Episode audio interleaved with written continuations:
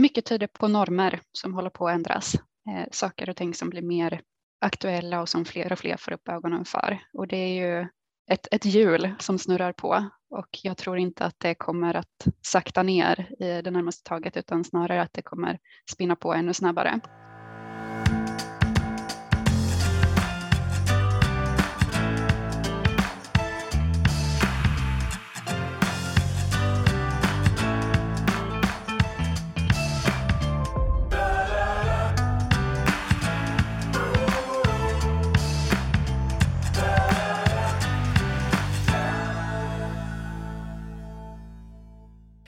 År 2021 går i rasande fart och vi har precis lämnat det tredje kvartalet bakom oss.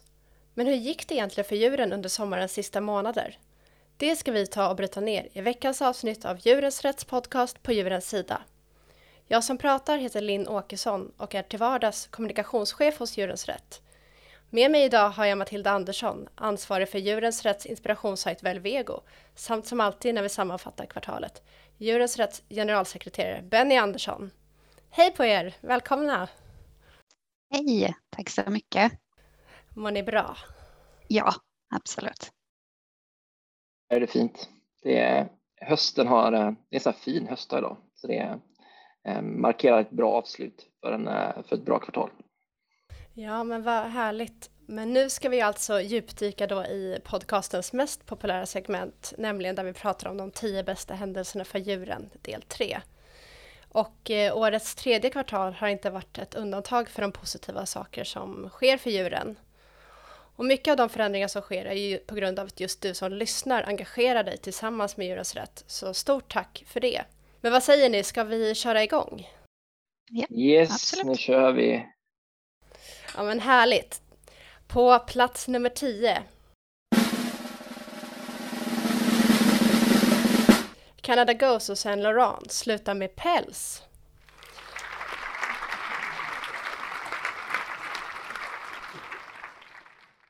Allt fler företag väljer att ställa om och sluta använda päls i sin produktion. Och 2 stora och inflytelserika företag som gått ut och meddelat att de ska sluta med päls är Canada Goose och Saint Laurent Paris. Båda företagen ska fasa ut pälsen senast under 2022. Ja hörni, vad har ni att säga om det här? Men det är ju det fantastiska nyheter. Det är väl på sätt och vis ganska väntat i och med att det är många företag, många inflytelserika märken som har tagit just det beslutet under lång tid, flera år tillbaka. Och vdn för Caring Concernen då som äger Saint Laurent Paris sa ju det också, att våra kunder förändras och världen förändras och vi måste hänga med, och det tycker jag sammanfattar ganska bra vad det är som händer. Mm. Ja, och jag kan säga så, just Canada Goose är ju lite av så här den här, om vi pratar till pälsindustrins, men det är ju pälskragen nummer 1. Det är ju den som liksom har egentligen förlängt det här pälsmodet med säkert ett decennium, ska jag säga, just med att de har haft den här ikoniska pälskragen. Som har varit så väldigt, väldigt populär och som har kostat väldigt många djurlivet. Så att Canada Goose äntligen tar det här steget och meddelat först att de skulle använda begagnad päls var väl liksom första steget. Och nu meddelat att de slutar helt och hållet. Det är ju något som många har väntat på, men jag ska säga, för mig var det inte helt väntat att just det företaget skulle göra det. Det är mer väntat att de här stora modehusen gör det. Men inte så här ett sånt otroligt envist företag som Canada Goose. Så om Canada Goose gör det, då tänker jag att då finns det faktiskt inga ursäkter för några företag alls längre.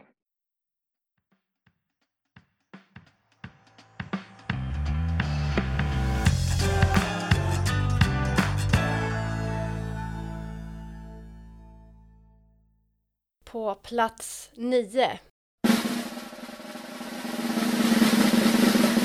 Sprängfyllt med vegonyheter under höstens lanseringsfönster.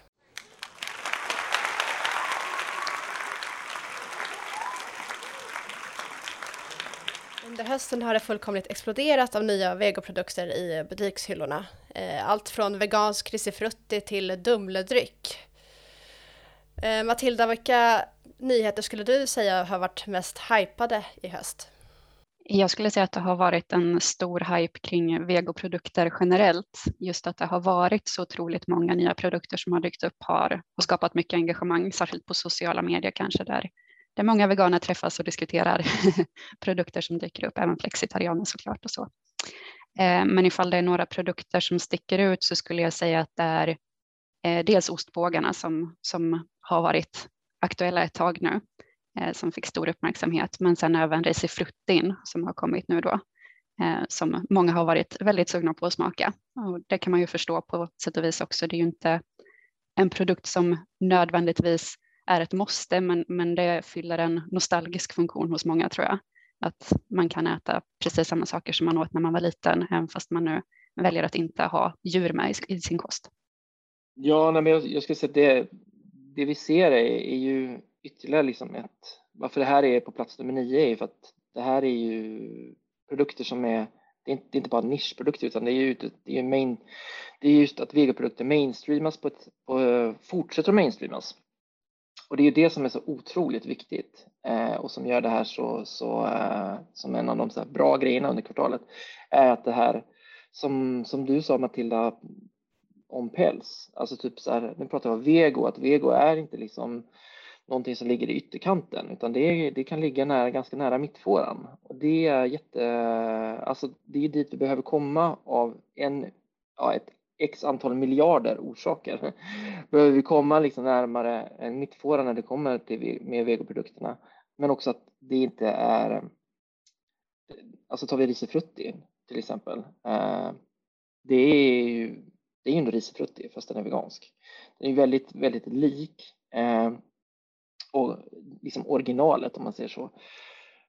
Och det gör ju att när kvaliteten höjs på vegoprodukterna, då när kvaliteten går upp så går ursäkterna ner helt enkelt för att inte liksom göra den här förflyttningen i samhället. Ja, men kul att det kommer allt fler nyheter och att det känns ju liksom inte som att man är annorlunda längre för att man är vegan och väljer att inte äta djur, utan man kan vara en i gänget ändå och utan att bidra till lidande.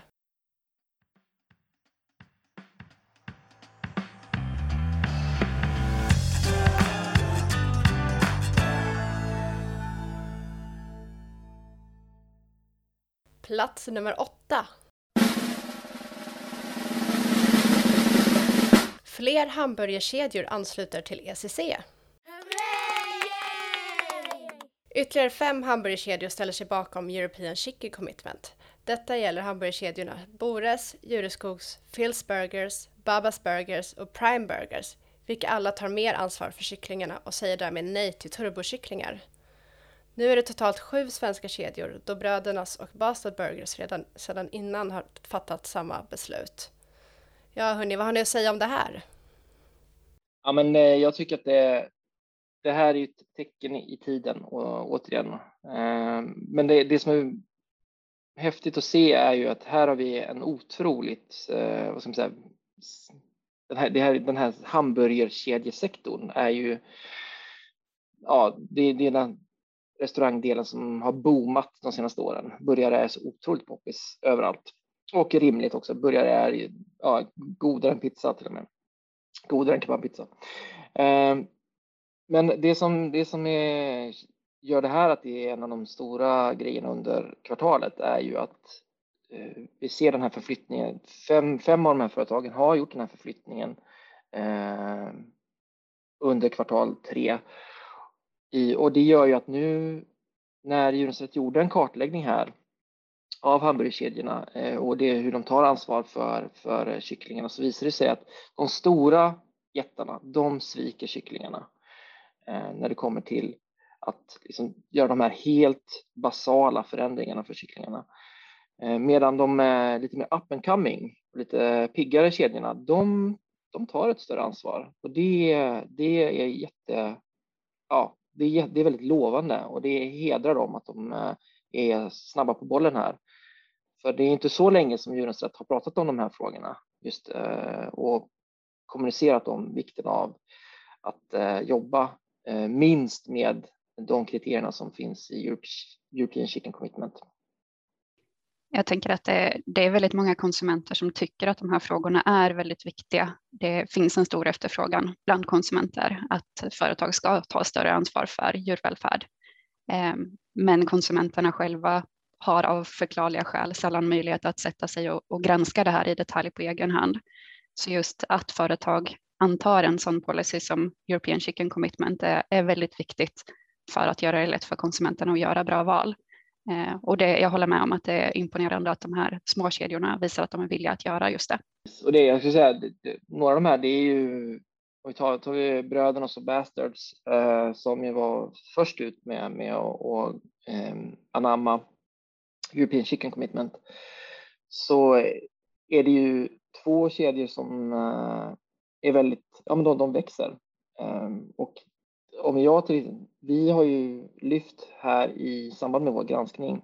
Det går ju att gå in och läsa på vår hemsida om vår rapport där vi tittar på de här olika hamburgerkedjorna och det ansvar de tar. Där ser vi till exempel att en kedja som har väldigt hög svansföring när det kommer till hållbarhetsfrågor, det är ju Max. Och Max, där ser vi att de når inte ända fram här. De håller fortfarande dörrarna öppna för att fortsätta med just turbokycklingar, vilket förvånar mig enormt mycket. Och det tänker jag så att nästa steg är ju att någon av de här stora aktörerna behöver ta det här klivet och följa de mindre men piggare och mer ansvarstagande kedjorna om de ska vara relevanta i framtiden. Om det faktiskt ska finnas någon substans bakom de påståenden som de lyfter om att de är ett ansvarstagande företag.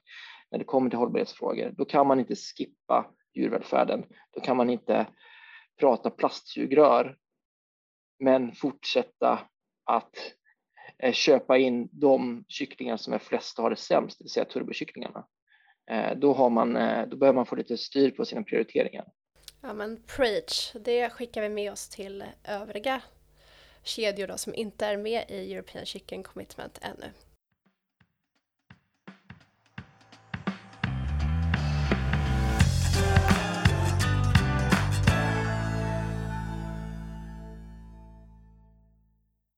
Plats nummer 7. Danmark förlänger minkfarmsförbud över 2022.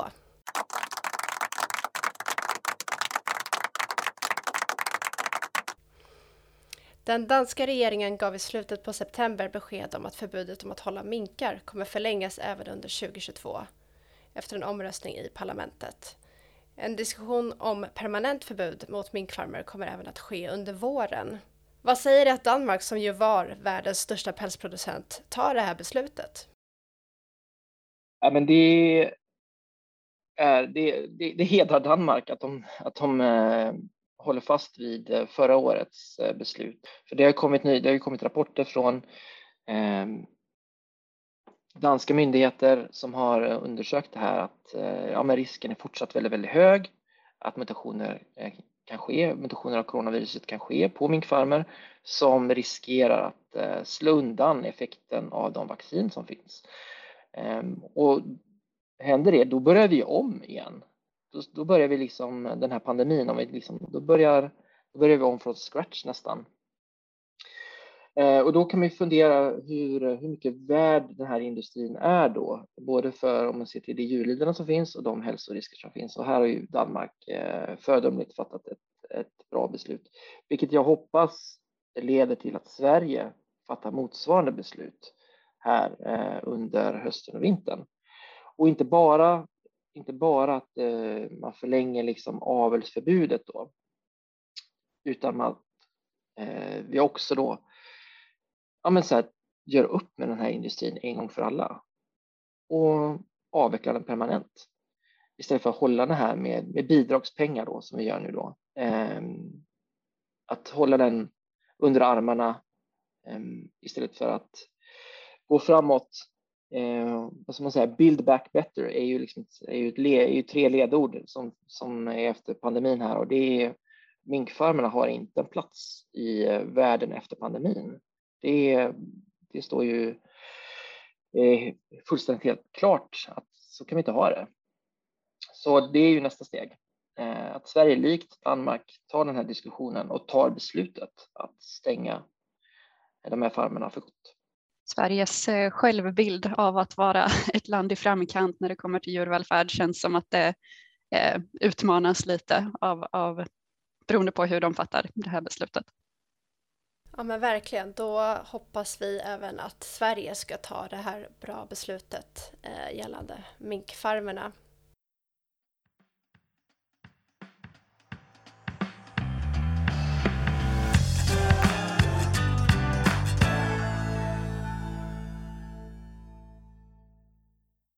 Då har vi kommit till plats 6.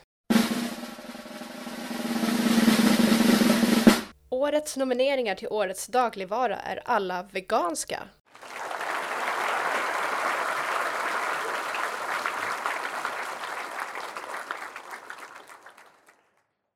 Prisets Årets dagligvara tilldelas en produkt som haft en särskild framgångsrik lansering, bidragit till utveckling och fyllt ett nytt konsumentbehov.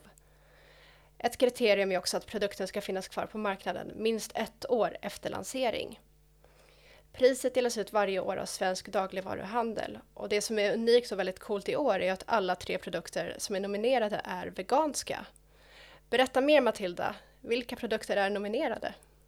Ja, de produkterna som är nominerade det är havregurt turkisk från Oatly, Vego kebab från Schysstkäk och vegopizza från Anamma som vi redan har gett lite lovord till, just kebabpizzan där då i det fallet, men pizzan generellt. Ja, men har ni någon favorit av de här 3 kandidaterna? Jag får väl vara väldigt förutsägbar och falla tillbaka på pizzan där igen ifall jag ska välja en personlig favorit. Jag är pizzaälskare gissar jag. Men alla produkterna är ju jättebra och det är väl det som är väldigt roligt att se också att vegoprodukter är så pass bra att samtliga produkter som ligger i framkant i det här fallet då är veganska. Och jag tycker att det säger mycket om vegoutvecklingen som har skett generellt, som jag varit inne på tidigare också. Att nu är det ett mervärde för de flesta konsumenter att en produkt är vegansk. Det är någonting som höjer en produkt i de flestas ögon. Och det är ju också att det är inte bara en liten grupp veganer som köper den här typen av produkter längre, utan det är mer eller mindre norm att inkludera veganska måltider i sin kost i olika utsträckning för de flesta.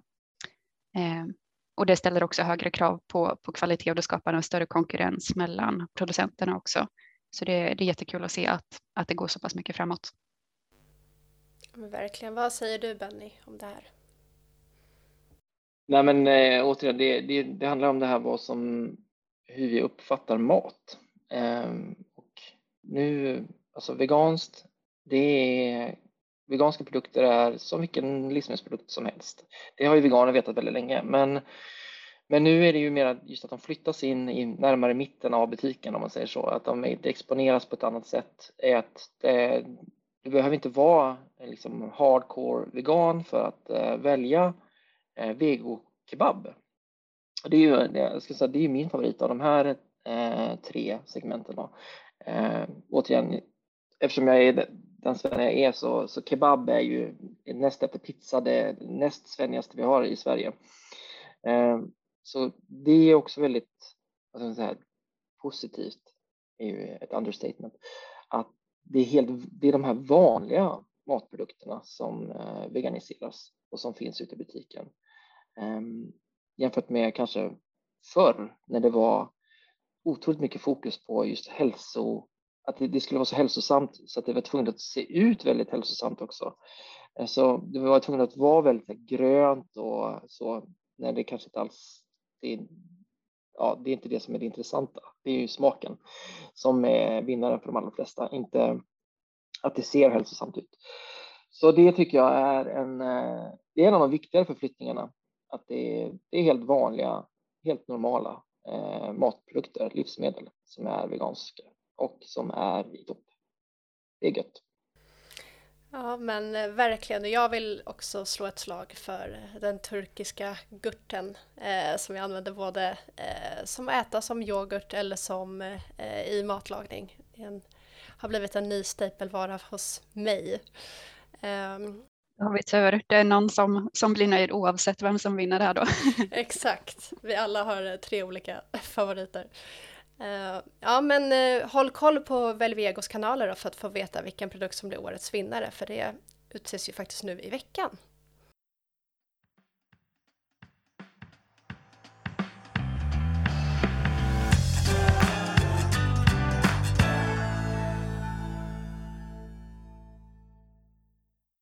På plats nummer 5. 50 000 restauranger slopar buräggen. Djurens Rätt har sedan i maj informerat om att Yum Brands, som bland annat äger Pizza Hut och Taco Bell, fortfarande använder ägg från hönor i bur.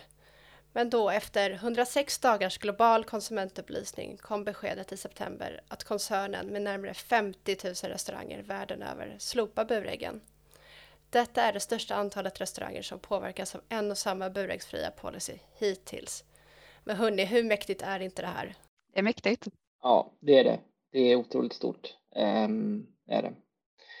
50 000 restauranger, jag vet inte hur många restauranger det finns i Sverige, men 50 000 restauranger som ägs av en koncern globalt, det är väldigt många. Och effekten för alla de här djuren som det handlar om i slutändan blir jättestor på nästan alla världens kontinenter. Och det som jag tänker där är också återigen att vikten av att företag faktiskt kan gå före lagstiftning. Det visar också på det. Att det är så himla avgörande i många lägen. Att alla som kan ta och bidra med någonting. Oavsett om man är en enskild konsument. Eller ett globalt företag som äger 50 000 restauranger. Så kan vi göra någonting. Och det gör ju Yum Brands här nu. De behövde ju 106 dagars lite påtryckningar från konsumenter runt om i världen innan beslutet fattades. Och återigen, om vi kan jämföra lite med så Canada Goose, så är ju kanske Yum Brands lite av de här som är sist i kön av de stora restaurangkoncernerna i världen att fatta det här beslutet. Men de är också en av de största, så att det gör ju, om vi tittar på, det är ju Pizza Hut och Taco Bell som... Men det finns ju också, de har ju massor med företag som de äger. Så det här är, för alla hönor sitter i bur är det här bra nyheter. Jag tänker att konsumenterna har ju redan till stor del gjort mycket när det kommer till buräggsfrågan. Ifall man kollar i butik där konsumenterna kanske har det tydligaste beslutet att ta i frågan, så är det i princip inte möjligt att köpa burägg längre. Som enskild konsument, utan där buräggen kommer in, det är ofta på restauranger och andra ställen där man som enskild konsument då inte har lika mycket insyn i exakt varifrån produkterna kommer. Så att återigen att företagen gör det lätt för konsumenterna att fatta bra beslut även i de situationerna där man äter ute, det är jätteviktigt.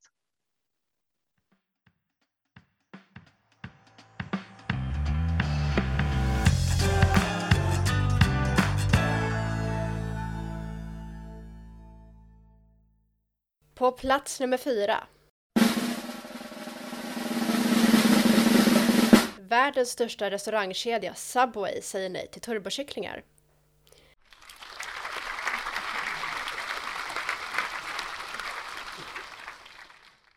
I december 2019 lanserade Djurens Rätt tillsammans med 21 andra djurrätts- och djurskyddsorganisationer en informationskampanj som uppmanade Subway att ta mer ansvar för kycklingarna. Efter 20 månader från kampanjens start meddelade äntligen kedjan med sina 5 000 restauranger världen över att de antar välfärdskriterierna i ECC. Och vi har räknat på att det totalt är mer än 5,5 miljoner kycklingar som kommer påverkas av Subways positiva beslut. Wow! Hur har Djurens Rätt jobbat med det här, Benny? Ja, men det är lite det som går in i punkt nummer 5 här på vår lista, så är det ju att vi har jobbat med att prata med de här företagen under väldigt lång tid. Och i det här fallet har vi även då haft en publik, en offentlig informationskampanj också tillsammans med andra organisationer som sagt. Så det är helt enkelt att hela tiden påminna Subway om att ni kan ta ett större ansvar för de här djuren. Och till slut så tyckte Subway att jo, men det verkar rimligt. Så nu gör de det. Men det är ju, vi samlade ju till exempel in, jag minns inte exakt hur många tusen namn det blev, men jag tror det var typ 17 000 namn från Sverige som vi skickar över till Subway i huvudkontor i Europa. Vi har också haft jättemånga möten med Subway där Djurens Rätt har varit en av de parterna som sitter kring bordet. Och det är just att liksom informera företag om hur det faktiskt ser ut i produktionskedjan. För det är inte alltid de vet det. Det är fullt rimligt. Som konsument är det jättesvårt att veta det. Så är det även för vissa företag. Men när du är ett stort företag som Subway, då har du ju större kapacitet att ta reda på det. Men också att effekten av ett sånt här beslut, 5,5 miljoner kycklingar som får förändrade levnadsvillkor. Det är liksom, ja, det är stort. Och Djurens Rätt lägger ju mycket fokus på just kycklingarna. Vi har ju varit inne lite på det redan, men hur kommer det sig att fokuset ligger just hos kycklingar? Ja, men det korta svaret på det är ju att för det är de djur som är flest och har det sämst. Det är otvivelaktigt så att tittar vi på de landlevande djuren som föds upp och slaktas för humankonsumtion så är turbokycklingarna de djur som är överlägset flest och behandlas otroligt dåligt. Turbokycklingen är ju Sveriges vanligaste fågel. Det är inte det vi tänker om vi går ut och tar en promenad och ser lite sparvar och andra fåglar flyga omkring, så tänker vi oj, det finns väldigt många sådana här små fåglar.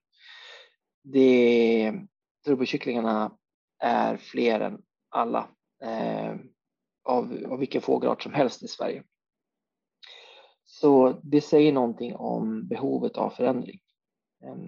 Och det är därför som Djurens Rätt lägger så mycket, relativt sett, mycket resurser på att förändra för de här djuren. Det är där vi har störst möjlighet att påverka också för flest individer. Så ifall man kollar ur effektivitetssynpunkt kring vårt arbete så är det där vi kan åstadkomma mest för flest antal individer. Ja, men bra. Heja Subway för det här positiva beslutet.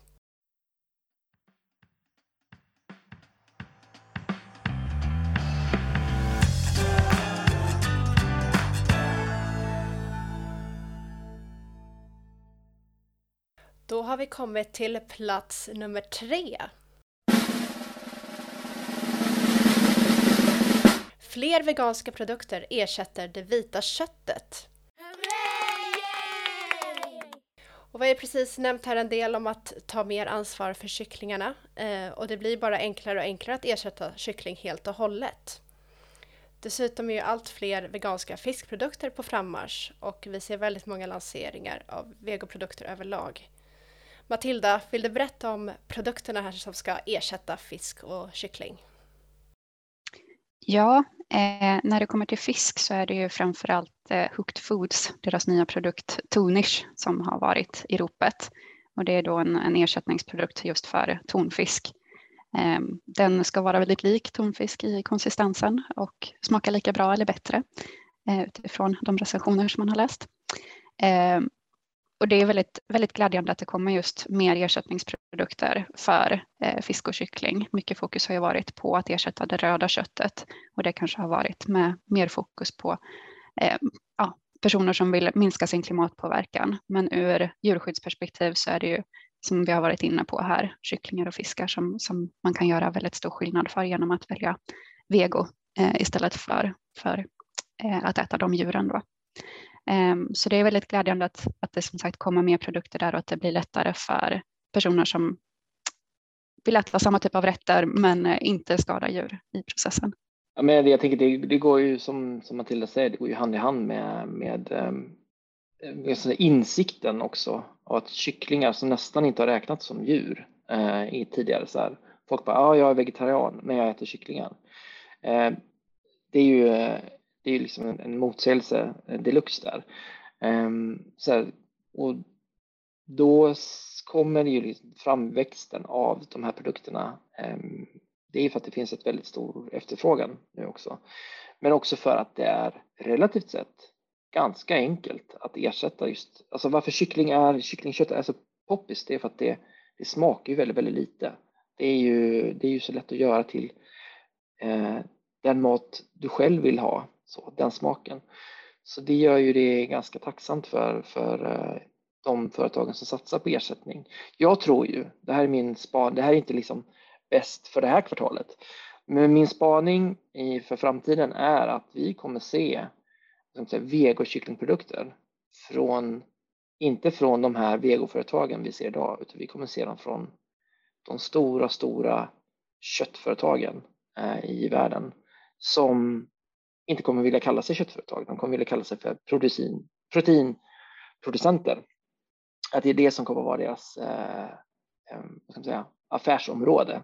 Inte kött per se utan protein. Och där kommer nog vegokyckling kommer vara en väldigt, väldigt viktig del där. Det är min spaning. Så ja, börsnotera er så köper jag alla aktier direkt. Ja, jag får säga att jag tror på dig. Det är väldigt mycket hype kring framtagande av nya ersättningsprodukter för kyckling generellt, och det kan man se för man tittar bland annat på kändisar som investerar i spännande nya företag. Då är det mycket kycklingprodukter eller kycklingersättningsprodukter ska jag säga som står i fokus. Så det blir spännande att se vad som dyker upp där under kommande kvartal.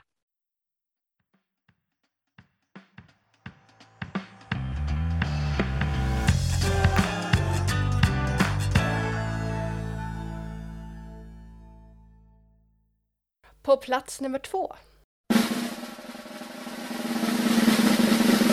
Regeringen skärper straffen vid brott mot djur.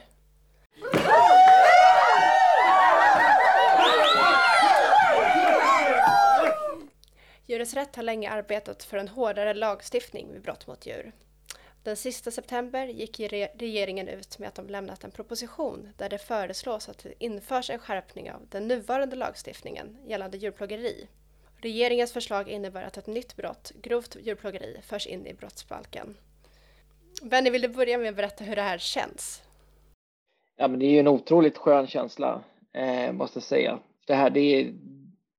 Det var inte helt oväntat, ska vi säga. För det har pratats om det väldigt länge, att den här lagstiftningsförslaget ska komma. Men det känns väldigt, väldigt skönt att se det. Att det läggs fram till riksdagen nu. Så nu väntar vi ju bara på. Det blir ännu skönare när riksdagen har klubbat det här lagförslaget. Så att det blir lag som kommer gälla då från 1 juli 2022. Anser du att djurens frågor fått en högre position på den politiska agendan? Ja, både ja och nej. Alltså det som vi ser här. Just den här lagförslaget är det någonting som vi har, som Djurens Rätt har krävt under väldigt, väldigt lång tid. Och det är ju ett sätt för, alltså när den här straffskärpningen som är en väldigt viktig del i det här lagförslaget, när den blir verklighet, då ökar liksom möjligheterna för att djurskyddsbrott prioriteras högre. För det är väldigt, straffskalan definierar väldigt mycket hur rättsväsendet prioriterar vad som ska utredas och vad man ska åtala folk för. Småbrott, då kommer ofta undan med det. Sen finns det andra saker med det här förslaget som är väldigt bra, men det kan vi ta en annan dag när lagstiftningen har kommit på plats. Men vi ser ju fler beslut på sista tiden och ja, vi har ju en plats nummer 1 som vi ska prata om. Men vi ser inte minst en utveckling inom EU. Och jag skulle säga att det är EU som är motorn just nu. Sverige är inte den drivande faktorn. Vi är inte en drivande part. Utan det är EU i stort. Och EU-parlamentet och även EU-kommissionen som är de som driver på nu.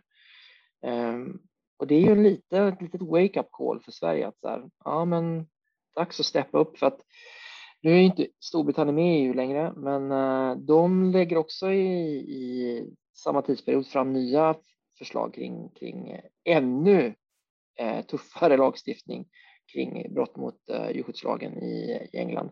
Så det här är ju inte ens, vi är inte ens världsetta när det kommer till djurskydd, även med den här förändringen som vi ser. Så det är ju viktigt att ha i minnet att vi är en av flera aktörer i Sverige, och andra, de har lite mer fart under fötterna.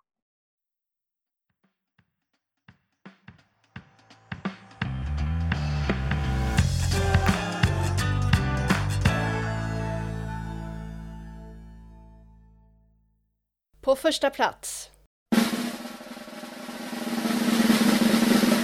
Historiskt beslut i EU-parlamentet. En strategi för utfasning av djurförsök är på väg.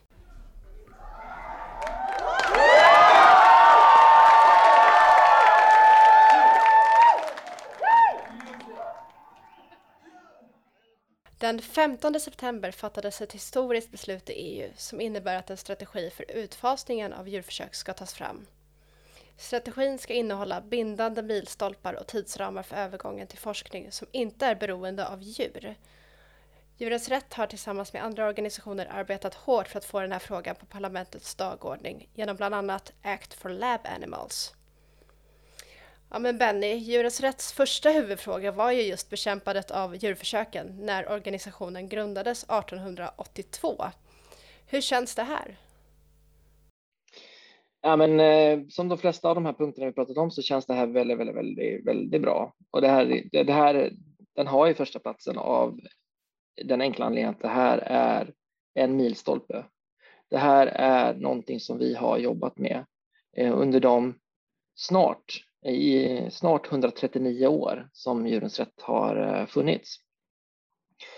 Och ja, nu senast här nu med kampanjen Act for Lab Animals som vi har rullat på här i ett år med fokus just på EU och att EU ska driva åt det här hållet. Men strategi för utfasning av djurförsök, handlingsplaner för utfasning av djurförsök, det är någonting som vi har pratat om och föreslagit de senaste halvdecenniet. Det är Djurens Rätt och andra organisationer, men här i Sverige så är det Djurens Rätt som har fört upp det här på dagordningen. Och viktigt att ha med här är att Sverige, nu ser jag faktiskt emot mig från punkten innan här, men här var faktiskt Sverige före EU med att fatta beslut om att vi ska ta fram nationella planer av något slag. Inte helt klart vad det kommer att bli ännu, men det finns ett sådant uppdrag i alla fall att ta fram en planering för hur vi ska komma bort från djurförsöken. Det beslutet fattade regeringen i år. Det ligger på Jordbruksverkets bord nu att ta fram det. Men här kommer ju liksom, det kommer stor EU här då. Och det som Europaparlamentet ber EU-kommissionen om med en otrolig, liksom, jag tror det var 660 någonting röster för och bara 4 röster emot. Så det var liksom inte så här på marginalen, utan det var liksom en otrolig majoritet. De ber kommissionen att gå vidare med det här förslaget, och vi ser det som väldigt högst otroligt att de inte gör det. Så då kommer det här liksom innebära att vi går från att ha ett par länder som gör det här var för sig till att det tas ett helhetsgrepp och att komma bort från forskning, alltså de här djurförsöken som fortfarande sker. Och det är ju det är en milstolpe utan tvekan. Och som vi ska vara sjukt stolta över som organisation. Och alla som lyssnar på det här som är medlemmar har varit med och stöttat Djurens Rätt under kort eller lång tid. Det här är vår gemensamma vinst. Så det här är number one utan tvekan. Ja, men väldigt peppigt. Och det är ju så kul att det är så mycket som händer som är positivt. Men det finns ju såklart mycket kvar att arbeta för. Vill ni djupdyka lite mer i den här vår nummer 1 så kan ni lyssna på vårt förra poddavsnitt där Sebastian och Anna-Klara pratar mer om det här stora beslutet. Ja hörni, det här var en matig lista och man blir så glad av allt positivt som sker. Och sakta men säkert så går vi mot en mer djurvänlig värld. Men vad säger ni, kommer vi kunna toppa det här under årets sista kvartal, eller vad tror ni? Jag skulle säga att de här sakerna som händer som är positiva, det är mycket tyder på normer som håller på att ändras. Saker och ting som blir mer aktuella och som fler och fler får upp ögonen för. Och det är ju ett hjul som snurrar på, och jag tror inte att det kommer att sakta ner i det närmaste taget, utan snarare att det kommer spinna på ännu snabbare. Sen exakt vad det är för konkreta konsekvenser, det vet vi ju inte i dagsläget. Men drivkraften, den tror jag definitivt att kommer rulla på. Ja, men jag instämmer, och jag tror att utvecklingen av vegoprodukter kommer snurra på ännu mer under kvartal 4. Det tror jag absolut. Så sen får vi se om det kommer några sådana här game changers under årets sista månader. Det får vi se. Kanske någon vegansk julskinka som ersätter alla grisrumpor under den högtiden. Det hade varit trevligt. Men jag tror vi får se här. Det jag hoppas på, som skulle kunna liksom vara en riktig sån banger kvartal 4, det är ju om vi tar två olika beslut i Sverige. Båda involverar burar. Det ena är helt enkelt att sätta stopp för hönsburarna en gång för alla i Sverige. För det är fortfarande lagligt. Fastän Sverige uttrycker sitt stöd för ett EU-förbud, så har vi fortfarande en nationell lagstiftning som tillåter burar. Så där ser jag ju en framgång som vore fin att få. Men sen den andra är ju såklart minkfarmarna. Och där har vi också samma läge. Djur ska inte sitta i burar av tusentals anledningar. Och där har vi också fönstret är öppet för positiva beslut. Minknäringen har aldrig varit så liten som den är idag, och den har aldrig varit så ekonomiskt. Vad kan man säga? Det är ju liksom en belastning för samhället. Så det är dags att förläng inte lidandet för vare sig för minkarna eller för minkfarmarna, utan ta stäng den här näringen en gång för alla. Det vore ett fantastiskt avslut för det här året. Jag instämmer, och se till att följa vår podcast, så får vi höra sen vad vi kan sammanfatta kvartal 4 om några månader också. Men tack hörni för att ni var med idag. Jättekul att få djupdyka i allt positivt som händer. Och jag vill ju till sist tacka dig som har lyssnat idag. Glöm som sagt inte att prenumerera på vår podcast och följ Djurens Rätt i våra sociala medier, så missar du aldrig när något nytt händer för djuren. Vill du göra din röst hörd? Se till att du är med och hjälper oss att göra skillnad för de som är flest och har det sämst. Gå in på djurensrätt.se/medlem och bli medlem idag. Stort tack!